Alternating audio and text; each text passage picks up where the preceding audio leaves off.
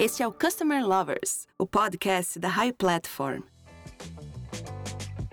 Olá, eu sou o Diego Aquino da High Platform. Olá pessoal, eu sou o Leonardo, head da High Academy, a primeira escola de Customer Experience do Brasil. Léo, o tema de hoje é muito legal. É CX para empresas de grande porte. A gente sabe que realizar um trabalho de CX não é tão simples quanto parece, principalmente em empresas grandes, onde o número de clientes pode ser gigantesco. Exatamente, Diego. E hoje, para conversar com a gente, temos um convidado de uma grande empresa. Quem conversa conosco é o Rodrigo Padilha, Director of Service e CX da Volvo. Seja bem-vindo, Rodrigo. Conte mais um pouco sobre a sua trajetória na área de, de experiência do cliente. Legal, Léo, Diego, muito bem, obrigado pelo convite. Bom, falando um pouco sobre minha experiência em CX, basicamente eu iniciei há cerca de 20 anos trabalhando com clientes. Obviamente não se chamava CX, né, como hoje tem esse termo realmente muito em, em evidência, né? Mas a minha relação com clientes começou muito no final dos anos 90, né? Quando eu iniciei meu trabalho com qualidade, né? Eu estudava engenharia e comecei trabalhando atendendo clientes no momento lá atrás, enquanto a gente desenvolvia ainda softwares, né? E na época do boom da internet né, ali por volta dos anos 2000. Depois disso, eu comecei a estudar engenharia mecânica e aí fui mais para o lado automotivo e iniciei a minha carreira em engenharia trabalhando na área de qualidade. Todo mundo sabe que qualidade, basicamente, quando se fala de veículo, é, é sempre o que vem à tona, né, a cabeça dos clientes.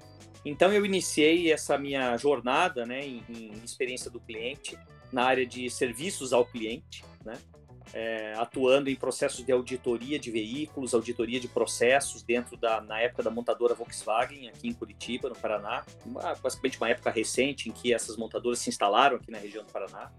A própria Volkswagen, Renault, enfim. Depois disso eu migrei para Volvo do Brasil, né, trabalhando na área também envolvido com clientes, uma área de treinamento técnico de concessionários, de distribuidores de equipamentos de construção, também com o foco de atender clientes, né?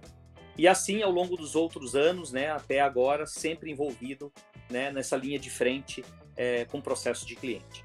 É, saindo um pouco do mundo automotivo, né, eu tive uma passagem entre os anos de 2011 e 2013 no setor de serviços, em telecomunicações, em que eu tive bastante contato com processos mais, posso dizer, mais rápidos, de alta tecnologia, em que a gente tinha que realmente prestar um serviço imediato de disponibilidade de sinal de internet e TV para clientes.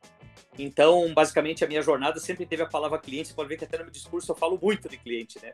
Justamente porque sempre esteve, sempre estive muito íntimo do tema ao longo dessa minha jornada. Legal, falar de cliente é com o podcast Customer Lovers. Rodrigo, eu queria que você contasse um pouco sobre a diferença entre o trabalho de Customer Experience realizado em uma empresa pequena para uma grande companhia. Eu queria que você contasse um pouco sobre como é realizado na Volvo. Muito bem. Bom, esse tema uh, de experiência do cliente, independente até do tamanho da organização, né, é, tem uma relação muito íntima com a questão de mentalidade. Mentalidade do corpo gestor dessa empresa. Pegando um exemplo de uma empresa pequena, a qual também eu fiz parte é, no início da minha carreira, era uma concessionária de veículos naquele momento. É, eu entendi bem o que é, significava para aquele gestor, para aquele diretor daquele concessionário, que basicamente detinha grande parte das ações do grupo, o quanto o faturamento era importante, né? Ou seja, basicamente uma loja de veículos, uma, uma marca de expressão, né? E muito mais do que resultados é garantir a perenidade desses resultados através de bom relacionamento com clientes. E naquele momento eu via que esse empresário ele sofria de várias resistências, vamos dizer assim, né? resistência do próprio mercado. Muitas vezes ele recebia o produto é, um pouco acima do posicionamento que ele estava acostumado a oferecer para aquele cliente, justamente por uma estratégia de montadora. E ele se via numa situação de manter o relacionamento com, com esses clientes, né? É, de, de trazê-los para dentro do seu concessionário para trabalhar com, com políticas de venda de não só de venda de novos veículos, mas também de venda de serviços, né? De uma maneira bastante desafiadora. Ou seja, isso basicamente se concentrava nesse diretor e mais cinco, seis gerentes. Mas muito mais do que o corpo gestor da organização, como que isso perpetua até, é, se transfere até o, o, funcionário, o primeiro funcionário que atende o cliente. Então, antigamente, nos concessionários, o que, que existia? Né? Existia é, o recepcionista ou a recepcionista, né, é, que basicamente um cliente adentrava a loja ou adentrava na área de serviços e ali recebia aquele cliente com um sorriso no rosto, enfim, tentando encaminhar internamente. Hoje em dia esse trabalho é muito mais unificado, muito mais flexível. Né? Ou seja, a pessoa que atende é a mesma pessoa que direciona para dentro do concessionário, é a mesma pessoa que muitas vezes mostra como foi o serviço e assim por diante. E qual que é o desafio de tudo isso quando a gente transfere para uma grande empresa? Então imagine esse, esse cenário que eu contei de um concessionário para uma empresa que tem multilayers. Multilayers, multiáreas, muitas vezes uma multinacional, como é o caso da Volvo, que eu vou falar um pouquinho, né, em que nós temos uma realidade cultural sueca, com uma realidade cultural brasileira, uma influência também é, americana muitas vezes, né? Quando se fala em processos de serviço, né? Como é que a gente consegue desenvolver esse processo dentro, dentro de uma grande organização? Novamente, eu volto ao tema inicial, é a questão da mentalidade de gestão. Então, é, eu sempre comento que é, a experiência do cliente, o customer experience, ele não é um processo, ele não é um pacote de ferramentas.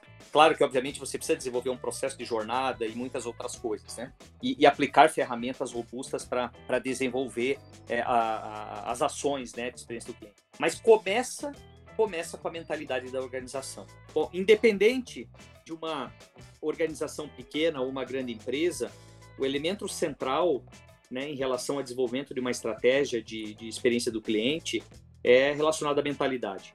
Ou seja, se o corpo diretor, se a autoadministração está envolvida, se entende que o cliente estando no centro de, de, dos seus processos, né, dos seus, das suas áreas, né, dos seus indicadores, pode se desenvolver essa estratégia de uma maneira bastante perene ao longo ao longo da jornada dessa organização, porque no fim das contas, né, sendo prático, como como eh, eu falo muito, é a questão de experiência do cliente tem que gerar nota fiscal, né, tem que gerar faturamento. E para isso, né, sendo uma empresa pequena, uma empresa grande, é, observa-se que se essa mentalidade não está alinhada nesse, nesse princípio, realmente a organização ela pode iniciar com pacotes de ferramenta, ela pode iniciar com, é, com pesquisas, enfim, uma infinidade de práticas que a gente vê no mercado, porém, você não vai conseguir tirar o melhor proveito.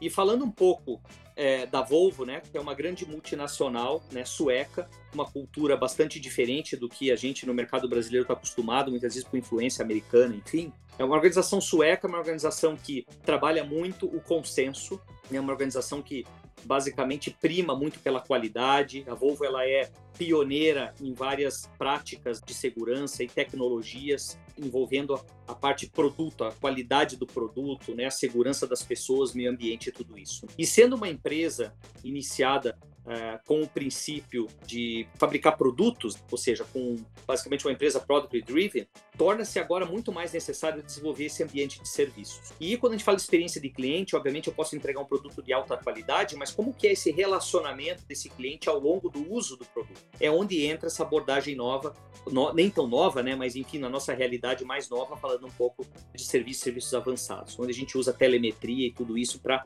é, coletar dados para transformar esses dados em valor para atender às expectativas daqueles clientes.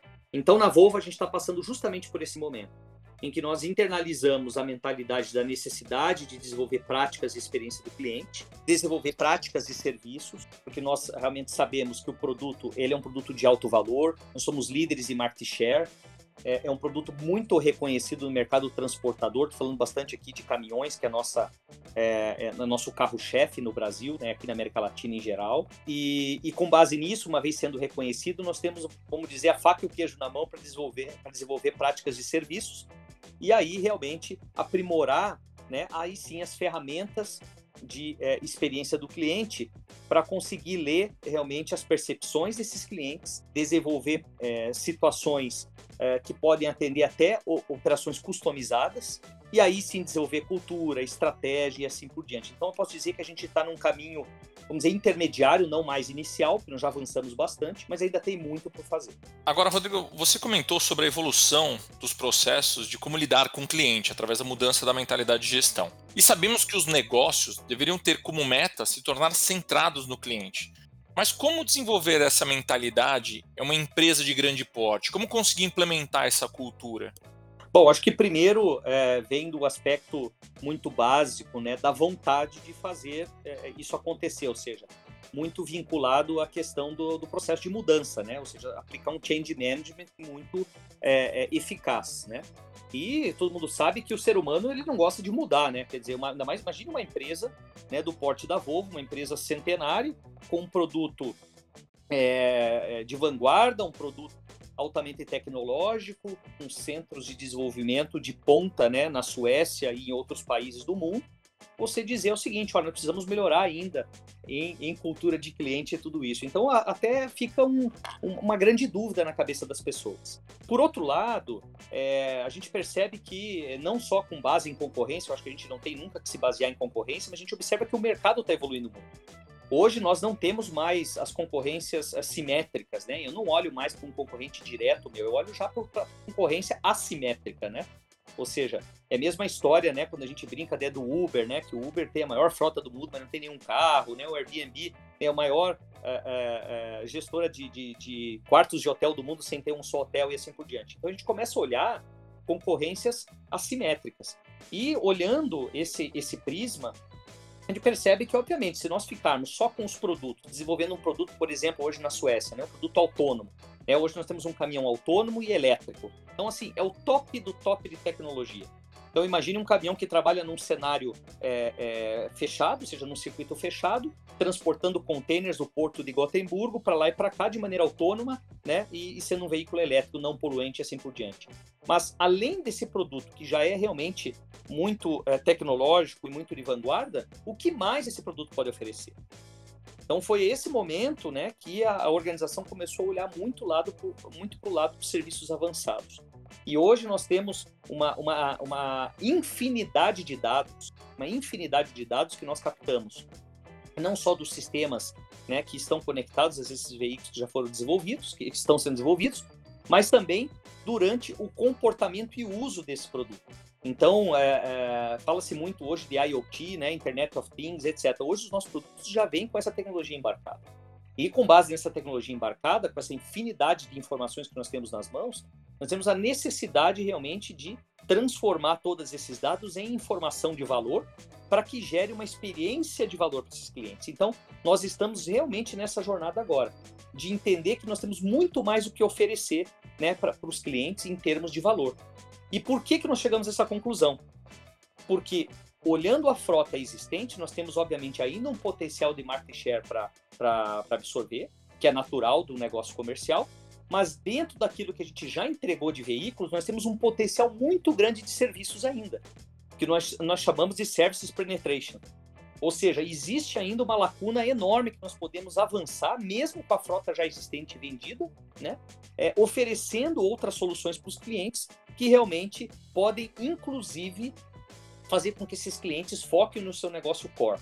Né? Ou seja, que eles não precisem, por exemplo, ser uma transportadora de agro, né? transporta soja, e ele precise ter uma oficina na, na sua manutenção, ele precisa ter uma central de monitoramento de frota. Isso nós podemos fazer por ele, porque o nosso core é o caminhão, é, é o serviço de transporte. Então, até como missão né, da Volvo é que nós sejamos o melhor é, operador né, de soluções de transporte do mundo.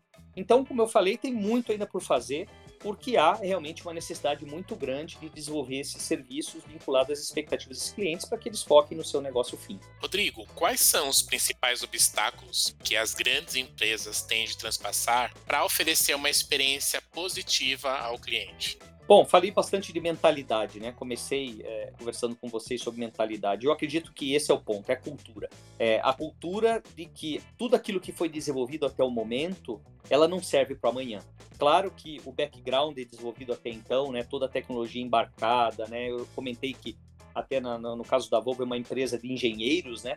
É, obviamente toda a engenharia que foi é, desenvolvida para montar um produto de ponta que nós temos hoje é, tem alto valor. Porém, isso não garante mais sucesso futuro. Então, eu imagino que é, o, um dos primeiros obstáculos seja a mudança de cultura.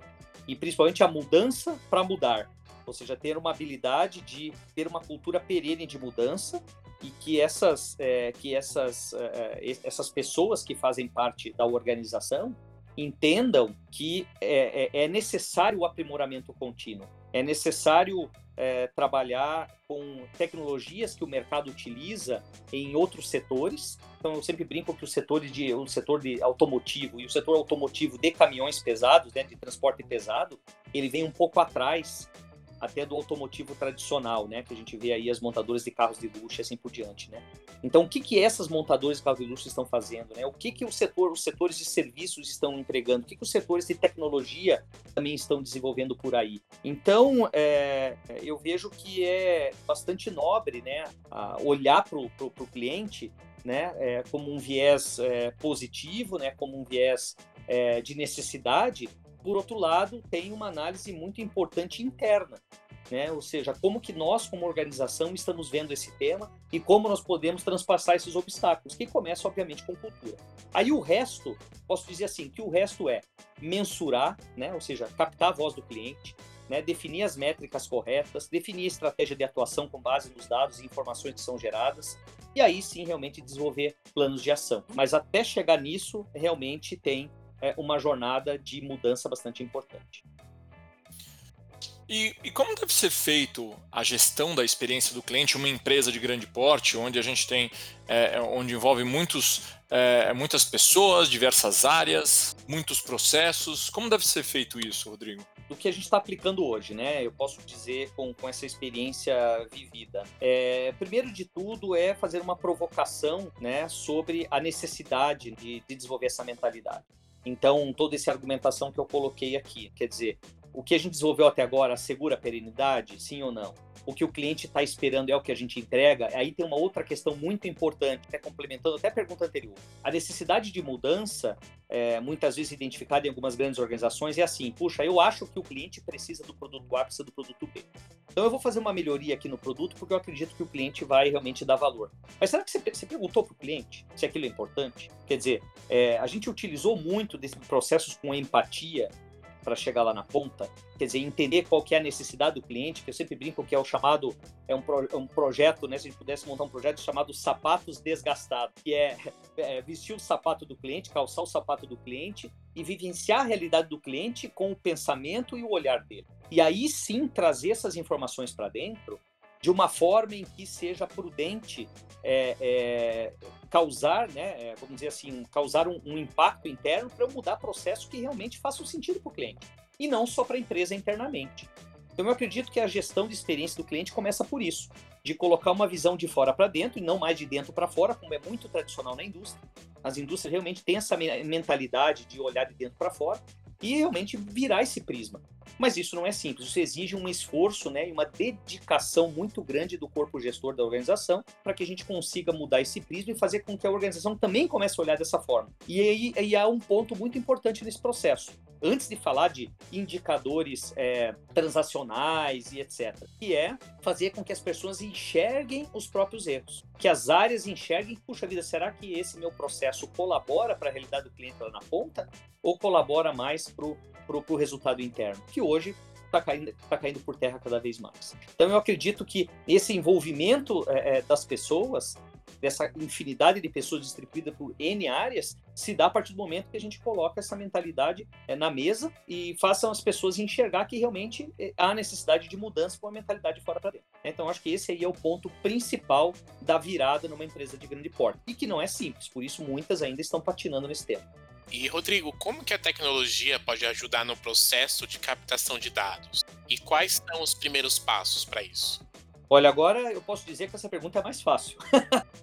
porque a primeira, a primeira parte é, a gente fala de mudança de mentalidade, de pessoas, de cultura. A partir do momento que esse, essa etapa está ultrapassada, né, de cultura e pessoas, tecnologia existem milhares de players no mercado, né, que podem trazer soluções é, é, que podem ser adaptadas ao seu processo, seja utilizando NPS, seja utilizando o processo de, de pilares decisórios. Existem várias, é, vários fornecedores aí que estão trabalhando com métricas, né, de, de captação de voz do cliente transformada em dados, que basicamente você seleciona aqui realmente tem mais é, intimidade com o seu negócio, em que você possa mais ler as, as, uh, os dados é, coerentes com aquilo que, ou seja, essa indústria produz, ou aquela, aquela empresa de serviços produz, e realmente você pode é, é, aplicar e enxergar se aqueles dados realmente trazem valor.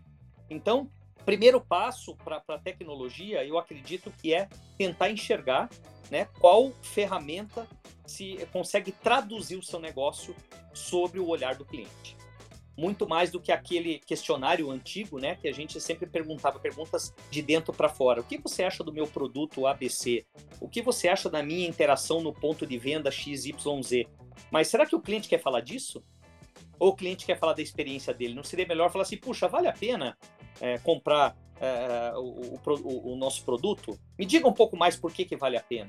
Aí ele vai dizer com a cabeça dele, e aí sim você pode utilizar a inteligência artificial para cruzar essas palavras-chave e realmente ter uma, uma, uma captação de, de dados muito mais eficaz.